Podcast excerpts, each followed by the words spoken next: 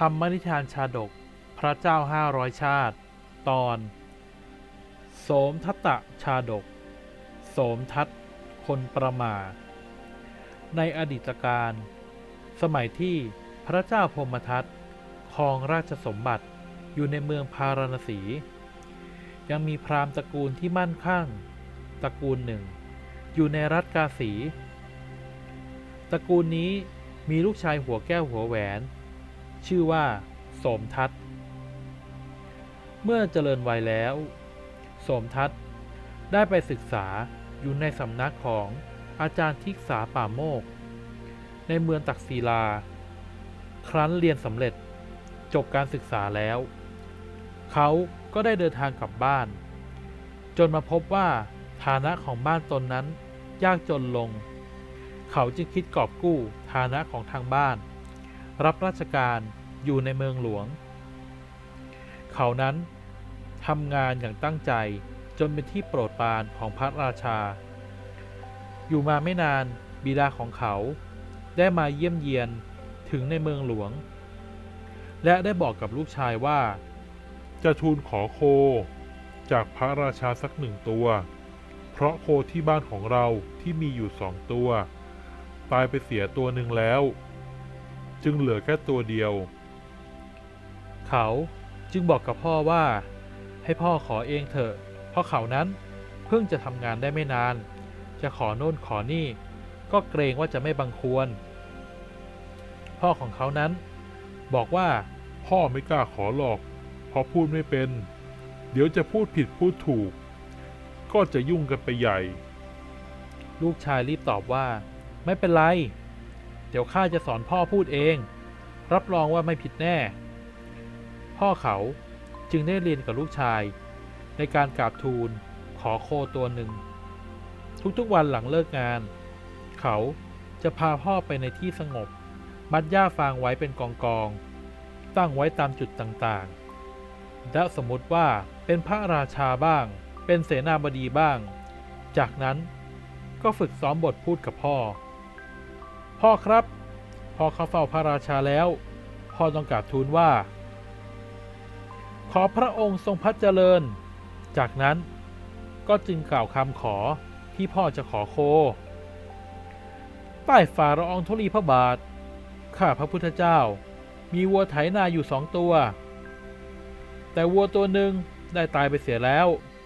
ขอพระองค์ทรงพระกรุณาโปรดเกล้าโปรดกระหม่อม พระราชทานวัวตัวที่สอง ให้แก่ข้าพเจ้าด้วยเถิดพระเจ้าข้าฝ่ายพ่อนั้น ตั้งใจท่องบทคำขอที่ลูกชายสอนในทุกๆวัน โดยใช้เวลานานนับปี จึงบอกกับลูกชายว่า พ่อพร้อมที่จะเข้าเฝ้าแล้ว ลูกจงพาพ่อเข้าเฝ้าเถิด เช้าวันต่อมา เขาได้พาพ่อ เข้าเฝ้าพระเจ้าพมทัตเมื่อถึงท้องพระโรงแล้ว ผู้เป็นพ่อได้กราบทูลพระราชา ใต้ฝ่าละองธุลีพระบาท ขอพระองค์ทรงพระเจริญ เขากราบทูลได้แค่นั้น พระเจ้าพมทัตก็ทรงหันพระพักไปทางพราหมณ์ พร้อมตัดถามว่า สมทัตพราหมณ์หน้าตาคล้ายเจ้า เขาเป็นอะไรกับเจ้าหรือ สมทัตรีบกราบทูลว่า ใต้ฝ่าละอองธุลีพระบาท เป็นบิดาของข้าพระพุทธเจ้าเอง พระเจ้าข้าพระราชาจึงตรัสถามว่า เขามีธุระอะไรถึงมาที่นี่ เมื่อถูกซักไซไล่เลียน พ่อเริ่มรู้สึกประหม่าใจคอไม่เป็นปกติ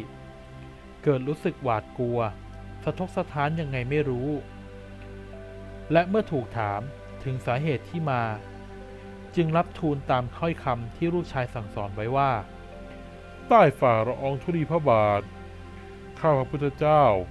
มีวัวใช้ไถนาอยู่สองตัว แต่วัวตัวหนึ่งได้ตายไปเสียแล้ว ขอพระองค์ทรงโปรดรับวัวตัวที่สองไปด้วยเถิดพระเจ้าข้าเมื่อพระเจ้าพมทัตทรงสดับรับฟังแล้ว ก็ทรงพระสวง เพราะทรงทราบว่า พ่อของสมทัตนั้นจะต้องพูดผิดเป็นแน่ จึงตัดเย้าสมทัศน์ว่า สมทัศน์เห็นทีบ้านของพ่อเจ้าจะมีโคหลายตัวสินะ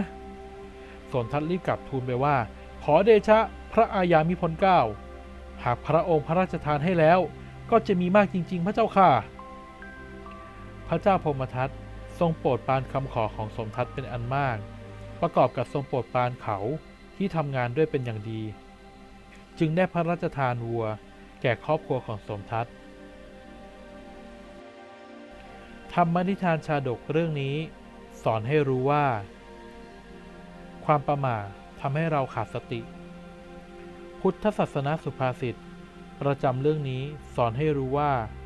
ฮาเปติ อัดถัง ทุเมโร คนโง่ย่อมพลาดประโยชน์เสีย ธรรมะสวัสดี จัดทำโดย ธรรมะเรดิโอ